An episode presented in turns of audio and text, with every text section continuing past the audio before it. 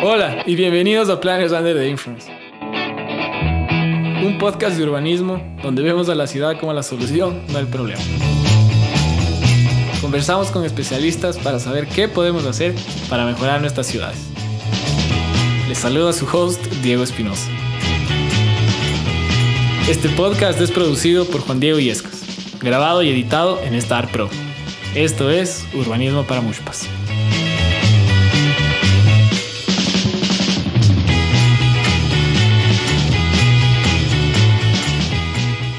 Esta semana se hizo presente la interminable preocupación y el estrés entre los padres de familia y los que habitan en la ciudad sobre el tráfico que va a haber porque ya comenzaron las clases. Nosotros hemos normalizado esta situación. Aceptamos que el inicio de clases es sinónimo de tráfico y nuestra única solución al respecto es hay que salir más temprano. Lo más preocupante es que transmitimos este mensaje a los niños, programándoles en su chip que no hay otra alternativa. ¿Por qué no nos cuestionamos este problema de una manera distinta? ¿Por qué no pensamos afuera de lo tradicional y entendemos que esto no es aceptable y peor aún, sostenible con el tiempo? Entonces, ¿cómo se vería la alternativa a esto?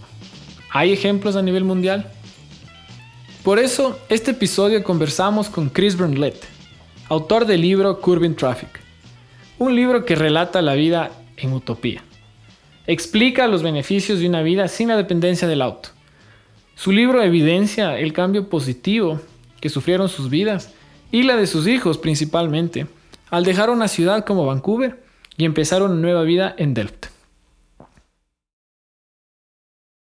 All right, so I have here with me um, Chris Bruntlett. I don't wanna I don't wanna miss the pronunciation of you. You are the author uh, with your wife, right, of the book Curbing Traffic, and other book basically the Cycling City. Um, the people who haven't had the chance to actually read those books, I highly encourage them to go and look them up.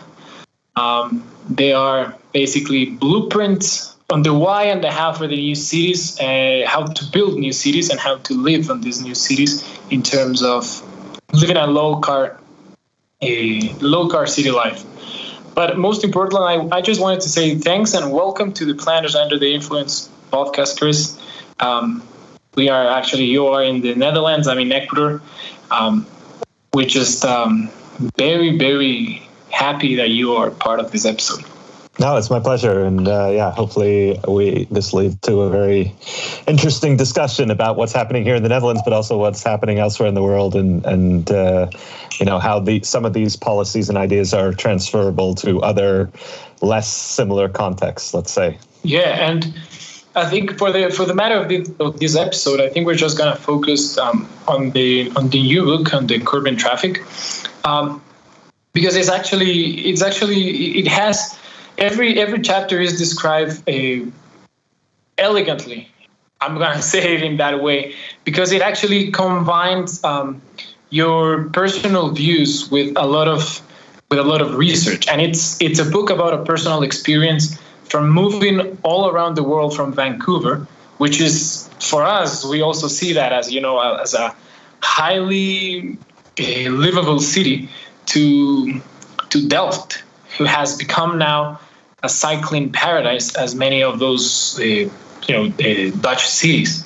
So, um, could you tell us a little bit more of basically the motivation for the book, and then we can discuss a little bit of some of the chapters of it. Yeah, yeah, absolutely.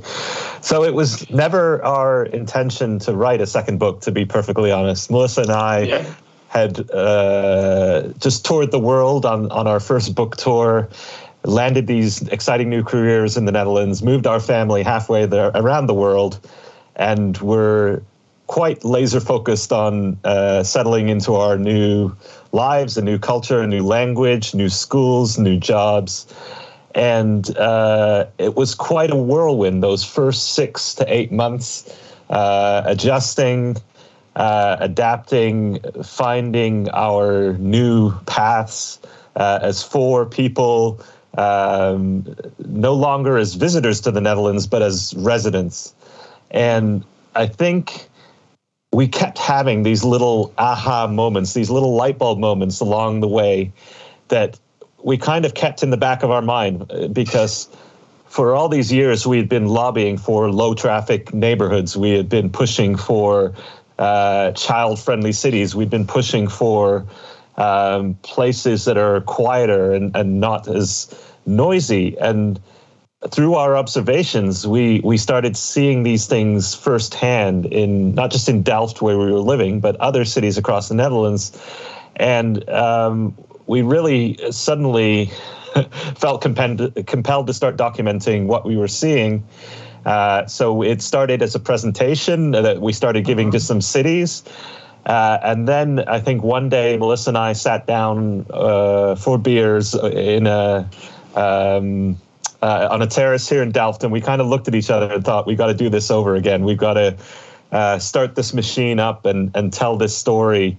Um, so we went right back to Island Press, who, who published our first book, and we pitched them on this idea. And it was something that um, was totally new to us because we had written nonfiction in the past, but the first book wasn't our story as a family. It was the story of the Netherlands and how other cities were adapting to what was happening here. Um, in this case, we we pitched Island Press on this idea of telling our personal experiences, how we were adjusting that first year, and then interweaving that with uh, the latest academic research on uh, some of these topics like child-friendly cities and and and so on, and also digging into the history of Delft, understanding that it wasn't always this way. Uh, and trying to get some of the policies and historical decisions that had been made here um, that resulted in the in the uh, built environment that we enjoy today. So it was weaving together those three things in a kind of cohesive narrative, trying to remind planners around the world why we do this as as advocates and and professionals. Um, reminding people here in the Netherlands what they probably take for granted, uh, and and that's true. Trying to tell them that they should be cherishing this, and, and, then also reminding cities like Vancouver that I think have come a long way and are quite uh, held in great esteem as as livable cities. That there's still a next level to go, and there's still work, much work to be done if we are going to achieve this this uh, utopia that we speak of in terms of uh, city that works for everybody, not just the cars that are passing through it. So, uh, with all of those great intentions, you know, we we wrote a book that we hope tells a story, but also has an impact. And uh, it's now been out for six months, and and the reactions, the reviews, the the uh, the messages we get on a near daily basis, I think, uh, are quite reassuring that we uh, accomplished this at least in in in some way. The book, it's it, it's fantastic, and and and I want to touch on something because it's it's a personal experience, and because you you all, you moved from Vancouver with kids and I think that's the that's I mean it's a family moving from one continent to the other, and it is one of the I, I love your take on basically the child on the on the first chapter specifically the first chapter uh, the chapter that talks about kids and cities and how we have uh, made so many mistakes on so many levels of actually not providing uh, children to become independent right so I want to talk about that and and of course touch about that um, a, the city as an archipelago. That concept, that that the really important concept that actually made it made it look um, made us look as the city as as some place that we can just not connect by either any mode of transportation and just you know look at the car as the only possible solution yeah. So can you tell us a little bit more about how was the experience of moving with kids as, as opposed to just adults and yeah. taking basically their opinion into their into this chapter and book itself?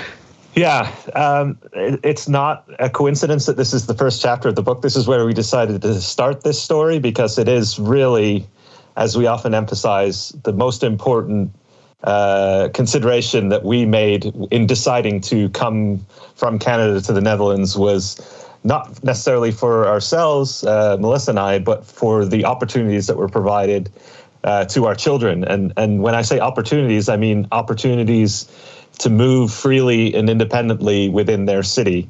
This is something that we bumped into constantly in Vancouver. Again, Vancouver is great in terms of it has some cycling infrastructure and, and, and is relatively walkable. But everywhere our children had to go, whether it was uh, swimming classes, whether it was uh, ballet lessons, whether it was visiting a friend's house or going to school, they had to cross six, eight lanes of traffic, moving at 60, 80 kilometers per hour and us as parents, we just, uh, yeah, it, it, it uh, while we wanted to give them more freedom and independence, they were around the ages of eight and 10. Uh, the built environment, the design of the city, the, the presence of cars uh, virtually everywhere we went meant that we couldn't give them the freedom that we wanted. Uh, and it, this was the first thing we noticed when we traveled here as visitors in 2016. And the first thing that we noticed uh, coming here as residents is that the kids here uh, have an autonomy that that most kids in the world don't get to experience. They, from the age of seven or eight years old, uh, move around their city completely free of their supervision of their parents. They don't need to be driven or uh, walked um, under their their parental supervision, and and as a result, they're seeing the city, they're discovering the city, they're learning to make mistakes, uh, they are uh, becoming resilient children and, and growing into resilient young adults. And as we delved into the research here, we came across the work of Dr. Lia Karsten, who's a, a researcher, a professor at the University of Amsterdam, and she really captured this this phenomenon. She coined the phrase the achterbank generatie in Dutch, the backseat generation, which is this. Oh uh, generation of children that have been raised in the backseat of an automobile, and they're missing out on that connectivity to their neighbors. They're missing out on that connectivity to their neighborhoods, and as a result, they don't know the people and places around them, uh, and they are completely sheltered from uh, uh people outside of their really direct bubble. And and I think this is an unfortunate uh, phenomenon because of the rise of volume uh, and speed of, of traffic on our streets, the prevalence of parked cars, the kids can no longer get outside to play. They can't move around their city. Uh, and, and this, more than anything, I think is the most uh, compelling case to start uh, not just building great walking and cycling infrastructure as they did in Vancouver, but to actually start making driving indirect and inconvenient because as you see and as dr karsten describes the city becomes chopped up in these uh, islands uh, and passing from one island to the next becomes very difficult uh, because of these arterial roads and motorways and, and throughways. Uh, and if we look at the, the city through the eyes of a child or, or any other kind of uh, non motorized road user, uh, then suddenly the city becomes this very fragmented, divided place uh, where you either need um, extra support to get from island to island, or, or supervision, or or you need an automobile, and and uh, uh this makes our cities very disconnecting uh, and disconnected places. And I, I, lo- I love the, the, the example that you actually put on the on the first chapter about the comparison between two kids living in two different cities and how their spatial thinking as they as, as you made them draw like a mental map or this or, or the places they had to go how different it was from different from different kids and it's just it's just how the urban you know how that environment is actually affecting their their their, their way they think of their city and yeah. another interesting point i loved about it is that of course you made um, uh, it's not a compelling argument. It's actually facts that um, kids are actually, you know, they're giving their freedom back, but parents too. You're you're also having yeah. the freedom, right? And yeah. I think one of the motivations for me to talk about one of these episodes, and I think I told you before, was that we have we're in a certain point of our lives that our friends are starting to have kids or they already have kids and they start to they are growing up to provide such freedom for the kids so um, for me it was interesting to, to look at that and um, and and also it's a matter of how you said it it's it's providing them and yourselves intimacy I guess with you know getting to getting to feel it's it's it's a, it's feeling intimate to the place that you you actually you actually live in. Yeah, yeah, and I think again this is a byproduct of the the backseat generation is that children don't know their city, they don't know the landmarks, they don't know the geography. Uh, they don't necessarily know their parents that well uh, when they're sitting in a vehicle with them. And one of the joys of growing up on bicycles in Vancouver was that we were exposed to the city. Uh, our children knew the streets. They knew the weather. you know, they were exposed to the elements, um, and they they knew the places better than uh, way better than a lot of their peers and and uh, who who navigated the city uh, through a car. We have amazing conversations with them, riding side by side about the nature of the universe and the solar system, and you know, uh, the inner uh, uh, a five-year-old's brain is is a magnificent thing. Um, so it, it it was time spent getting to know each other, and it was time spent getting to know our city that uh, I think a lot of people miss out on. And then, obviously, as they get older, as they get uh, seven, eight, nine years old, and they're able to suddenly do these journeys on their own, then Melissa and I, as parents, get to stay home and spend that time doing other things. And and we yeah. use the example. We use the example of uh, a Sunday afternoon where our daughter went and met friends uh, at a swimming pool, and our son, uh, I think, had a sports activity you know that would have been four car trips that that Melissa and I would have had to have made uh, to get each of them to or and from their activity, uh, and and you know how much time and money that also would have included. Uh, instead, we get to spend our own time in the city center, going to museums and going to bars or, or whatever. You know that adds up over a given week, a given month, a given year, and so uh, as we we conclude the chapter, it's not just beneficial for the children, but also for the the parents as well. Also talking about what it's, I think what it's beneficial. Um, I think I told you before that uh, I'm an urban planner who is actually very interested in like you know integrating health in planning. I think uh, after COVID, you know, health just became you know the the, the center of of everything in terms of what we should do uh, for the future for in, in terms of planning. Right, health is a priority. Um, and and your book does tackle one of the chapters, the the the hearing chapter. It's called right, and it tackles noise, and gives some provides a lot of a lot of even. Um, a lot of cost what that cost us to society to be uh, to, to to make cities more noisy and um, can you tell us a little bit more about the secondhand noise? I love how you yeah. how you put that. Yeah, I think this was one of the topics that Melissa and I were most excited to delve into because it was something we didn't know a lot about, at least from a scientific uh, mm-hmm. perspective. It, it's it is one of the first things you'll notice the moment you step outside of a Dutch train station, whether it's in the center of Amsterdam or Rotterdam or here in Delft, and we still do it when we travel overseas to London or Zurich or Paris, come back to the Netherlands and you step outside the train station and the sounds that greet you are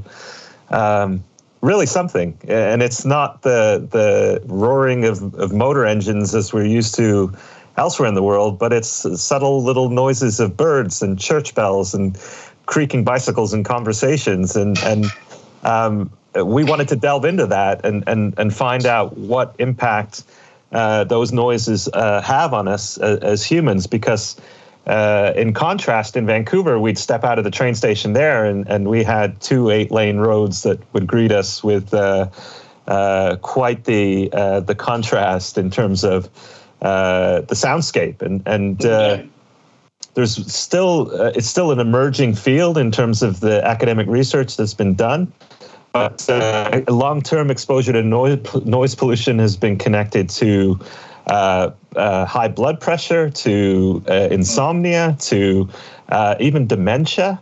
Uh, and you know we don't quite understand why that is, but it's basically a long-term stress that we don't acknowledge or recognize, and our body adapts to it really quickly. Uh, but the the sound of a six or eight lane arterial road is is over 80, sometimes as much as 90 or 100 decibels. It's way above the uh, the medical limit that's uh, recommended by the World Health Organization. Uh, and so by uh, yeah handing our cities over to cars again, this is something that we've uh, we've we've done without thinking about the long term impacts to our health and happiness. And it's worth pointing out that that noise is not just created by the engines themselves. It's this assumption that once we switch to electric cars, everything will be solved. But at speeds uh, over 55 kilometers an hour, it's actually the friction of the tires on the asphalt that creates the most noise, more than the engine itself. And this is actually going to get worse as as the electric cars are heavier, require wider wheelbase. Uh, so that uh, friction, uh, the noise of the friction itself, is actually potentially going to get worse in our cities, even after we switch to electric cars. And and to the Netherlands' credit, they actually uh, again, this is not uh, an accident, but a, a, very specific set of policies that they implemented in the 1970s to limit the amount of noise pollution in their cities, to not allow housing and office space to be built in areas where the uh, decibel level exceeds those those uh, levels that are recommended by the World Health Organization. And so as a result, they've been forced to use noise pollution as a target in their transportation plans uh, and a, a, reduction in noise pollution to as an imperative to switch to more walking, more cycling, and more public transport. So when we talk about yeah moving around our cities, we seldom consider the impact it has on others in, in a wide variety of ways. Uh, not the least of which is the the noise that we're creating simply by driving through a space on the people that live and, and work in that particular environment when I when I was reading the book, I had to I had to took out that um, that uh, that number because it was like every decibel that it's removed, right? It saves the government like a hundred million dollars in like national expenditure for mitigation of noise. So it's like huge amount of money that we don't that we don't see or we don't uh, actually see the opportunity that we can save and, and invest on on so many other infrastructure that is needed, and you mentioned right now that this is not a this is not a coincidence. This was a plan created in the 1970s. Um, I think in every I think in every planning school at the moment, uh, you're taught about this, and, uh, and and and I think they should. But now that you live in there firsthand, um, this has to do a lot with the 30 kilometer limits, the 20 kilometer limits, or or, or, or I'm mistaken.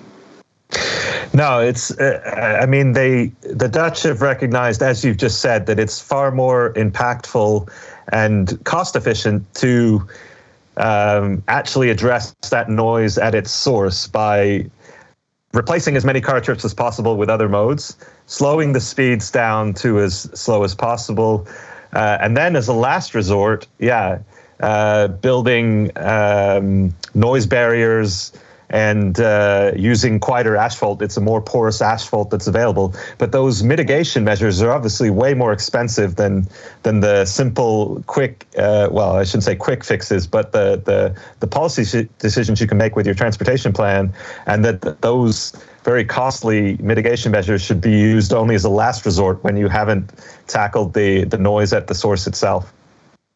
All right, and.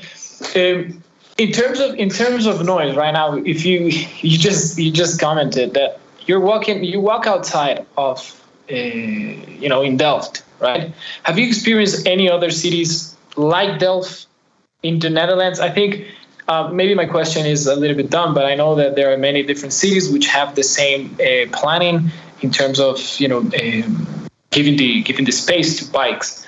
But in the netherlands um, does Delft look to Rotterdam as an example? Does Rotterdam look at to Amsterdam? Is there like a is there like a national plan for it, or it's truly independent on their local authorities? Yeah, I think the the one thing, and we point this out in the first book, that's really remarkable about the Netherlands is the, these policies have been implemented virtually everywhere. So there's okay. not just a handful of cycling cities here. There's actually 202 municipalities in the Netherlands where the bicycle mode share exceeds the car mode share. Uh, so these yeah. are small cities of a thousand people. These are the big metropolitan areas like uh-huh. Utrecht, Amsterdam, and Rotterdam.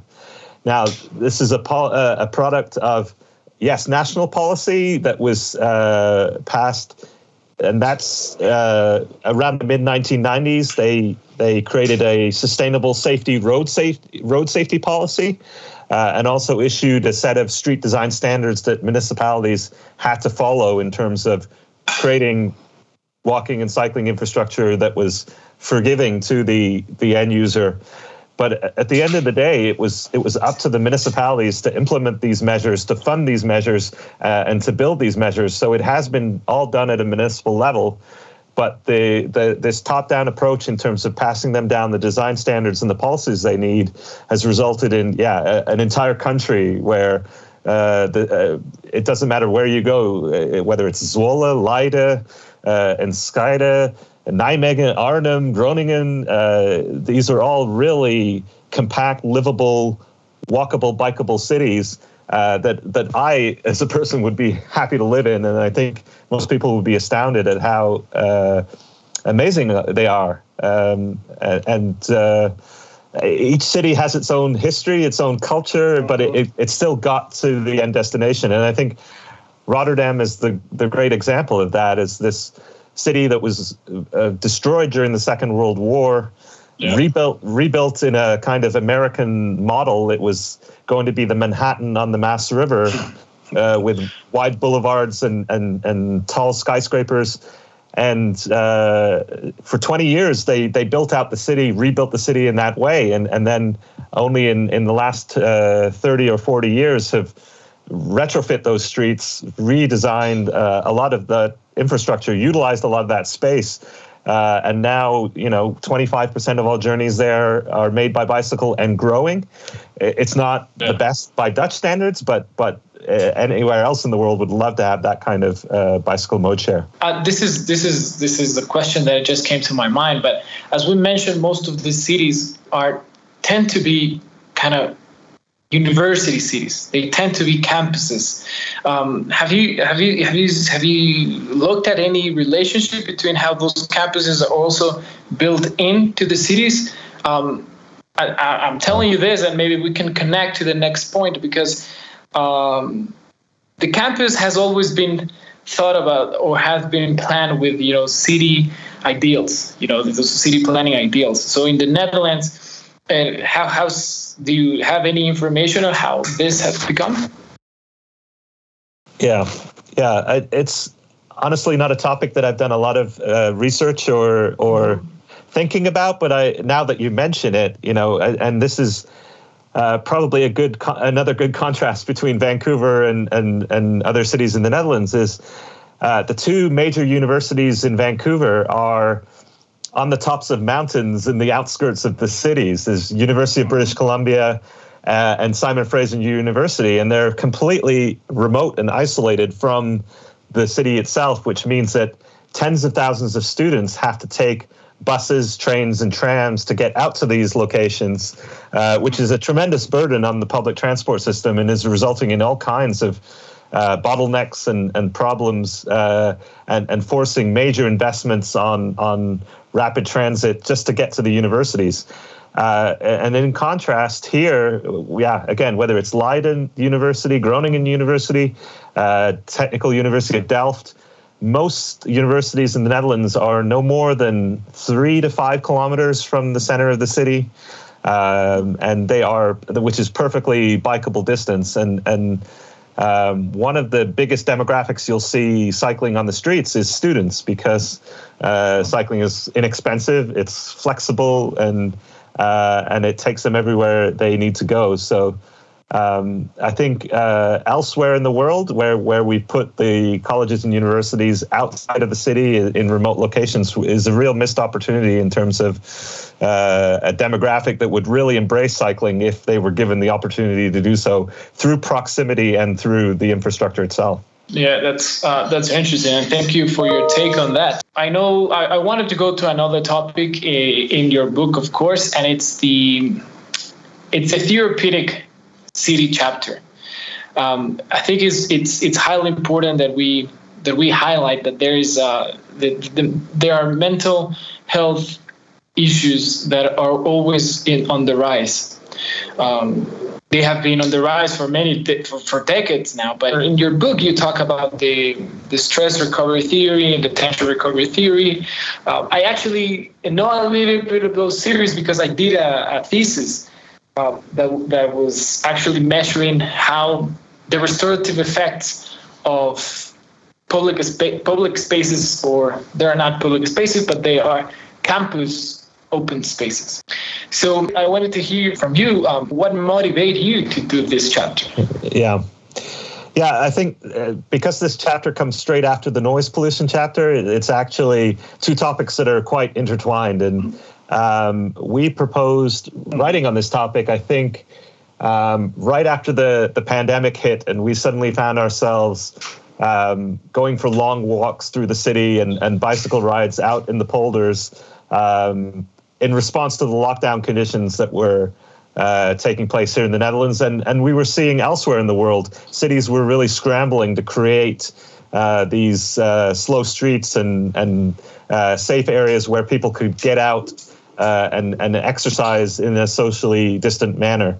Uh, so we talked to Dr. Robin Mazumder, who's a Canadian researcher and a good friend of ours, about this topic, and he really uh, explained to us quite succinctly and quite plainly that uh, obviously there's a, a, a, mental health epidemic that, that we're experiencing in cities around the world, but we often or, or seldom uh, stop to think about how our cities are playing a role in in that mental health epidemic, uh, and and uh, potentially is is getting has gotten worse during the COVID nineteen pandemic, but he pointed out that we as human beings need three very simple things uh, in order to have uh, good mental health, in order to feel uh, generally uh, good about ourselves uh, emotionally. And, and those three things are uh, physical exercise. We need to move our bodies to de stress and, and, and to restore ourselves. We need access to nature, that is getting amongst trees, rivers, lakes, and and feeling those restorative effects of nature. And we need social contact. We need uh, eye to eye uh, conversations and, and interactions with our fellow human beings. And uh, these are three things that the again designing our cities around the automobile and creating car first spaces we've really uh, stripped out those opportunities for in our cities. We're not allowed able to get out there and walk and cycle safely because the streets are too hostile. Uh, we don't have access to nature because the parks have been pushed to the outskirts of the city and require a car to get there.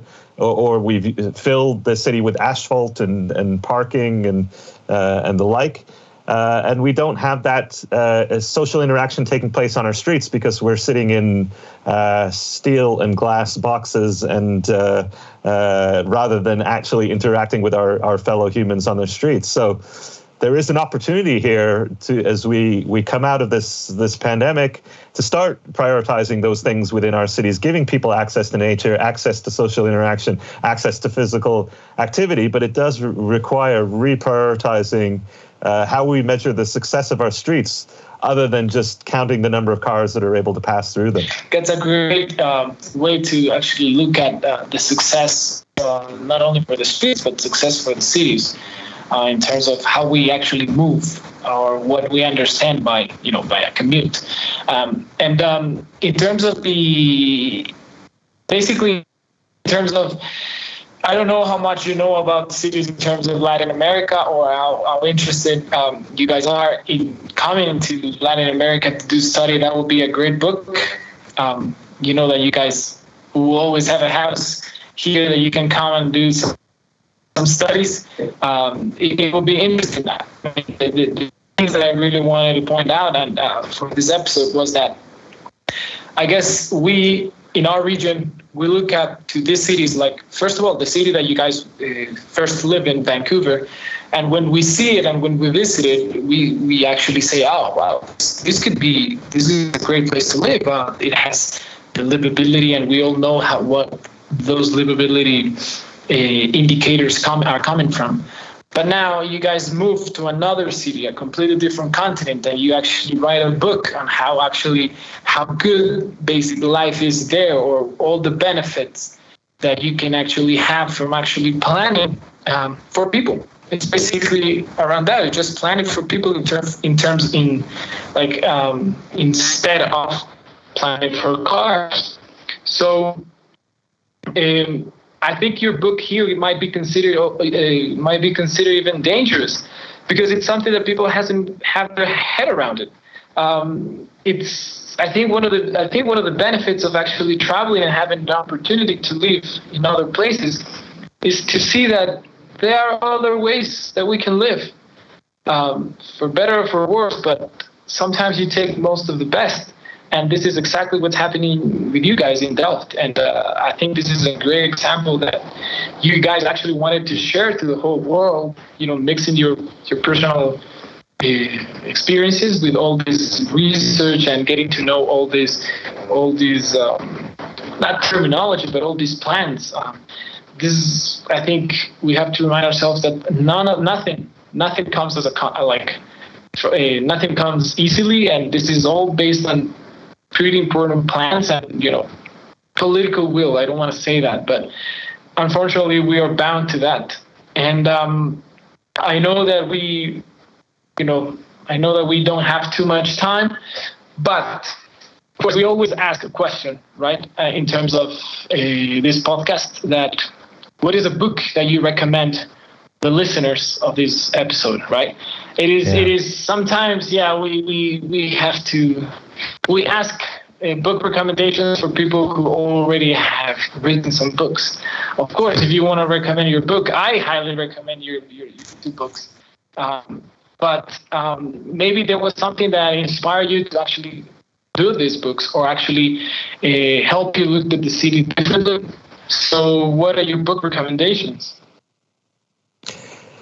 Yeah, I'll um, I'll actually recommend the uh, the book I read most recently over the the uh, Christmas break because um, I think it was uh, quite impactful and, and it deserves um, greater attention and, and and reach. And it's actually another book by uh, an Island Press author, Peter Norton, uh, who originally wrote uh, Fighting Traffic a number of years ago, which is a seminal kind of account of, of how uh, motordom uh, conquered, quote unquote, conquered North America. But his new book is called Autonorama, uh, which is uh, a, a, critique of this, what he calls the illusory, illusory promise of high tech driving, this idea that self driving cars are imminent uh, and they're going to solve all of the problems that are caused by cars.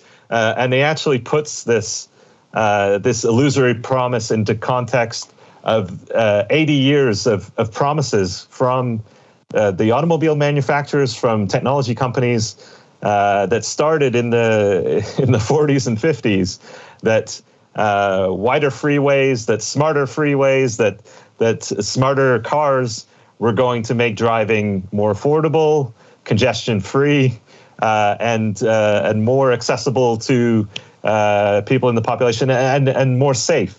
Uh, and and not only have they broken those promises again and again and again, um, but it, it, it, they're now extended uh, to the point where we're we're told that that self-driving cars are coming to fix our cities and and and fix our society and and uh, I think once you read this uh, this account, you'll understand that these promises need to be made or taken with a grain of salt. They need to be viewed with a heavy dose of skepticism, because we're already seeing now that the the timeline keeps getting pushed further and further away, uh, and and that the uh, the claims of full autonomy, full self-driving cars may not technologically be possible, uh, and and always almost always requires human intervention and human programming, uh, and and we're seeing now with the uh, the Teslas that are have uh, aggressive mode that allows them to exceed the speed limit and run through stop signs. That there's no such thing as a uh, a congestion-free, safe, uh, equitable car-based transport, and it's actually distracting us from the solutions, the technology we do have to solve a lot of these problems. So. I hope that this book, uh, yeah, your listeners see fit to pick up a copy uh, and and and share it with somebody that they, they know because I think unfortunately when we still go to conferences and trade shows and uh, talk to politicians and other decision makers, they are so laser focused, distracted, if you will, by the promise of electric, self-driving, even flying cars.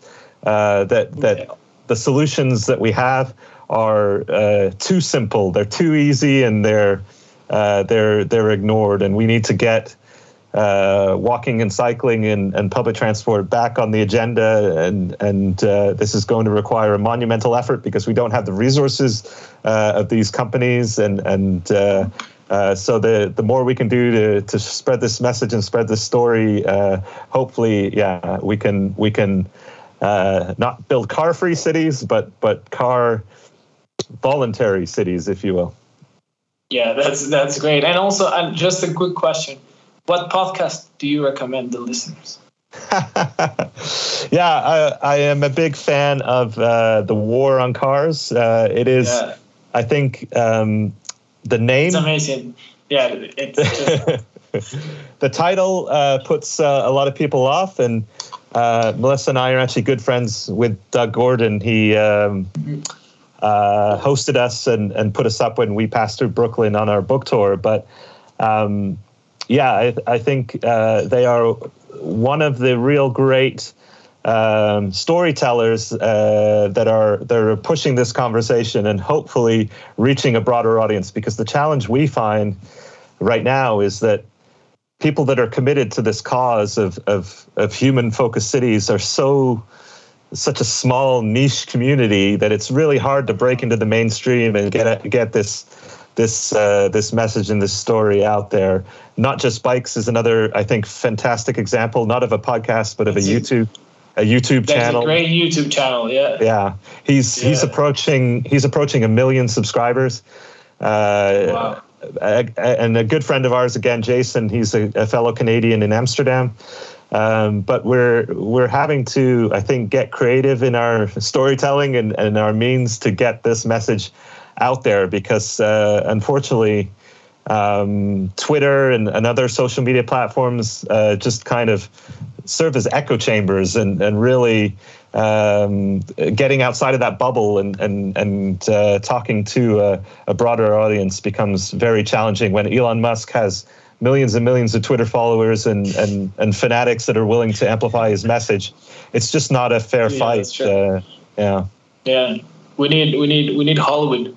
I think we need Hollywood at some point, and I think we need we need to mainstream our, our message. Um, I'm I'm confident that we need to do that. Uh, hopefully, there's like we we can talk about an urban movie in the future in the future, Chris. Well, um, I have to just uh, thank you. Um, now that I mean I've, I've heard your I heard I heard your episode in uh, the War of Cars and I thought it was a great episode um, and actually uh, you have taken the time to be part of an episode Planners Under the Influence um you know this is a humble production and uh, and I really appreciate uh, appreciate that. Uh, please give all the best to Melissa. Uh, keep up the good work. Um, I just want to say congratulations. And um, if you really are interested in collaborations in South America, just just think about think about us, and we can make anything happen around here. It sounds great. Yeah, we haven't even touched on my day job at the Dutch Cycling Embassy, but uh, we are working more and more in Latin America. I just had a meeting yesterday with the municipality of Buenos Aires uh, and we are talking to um, the uh, mayor of a municipality in Monterrey, Mexico. Um, so there's there's growing interest in that part of the world, and, and I foresee a, a, visit at some point sooner rather than later.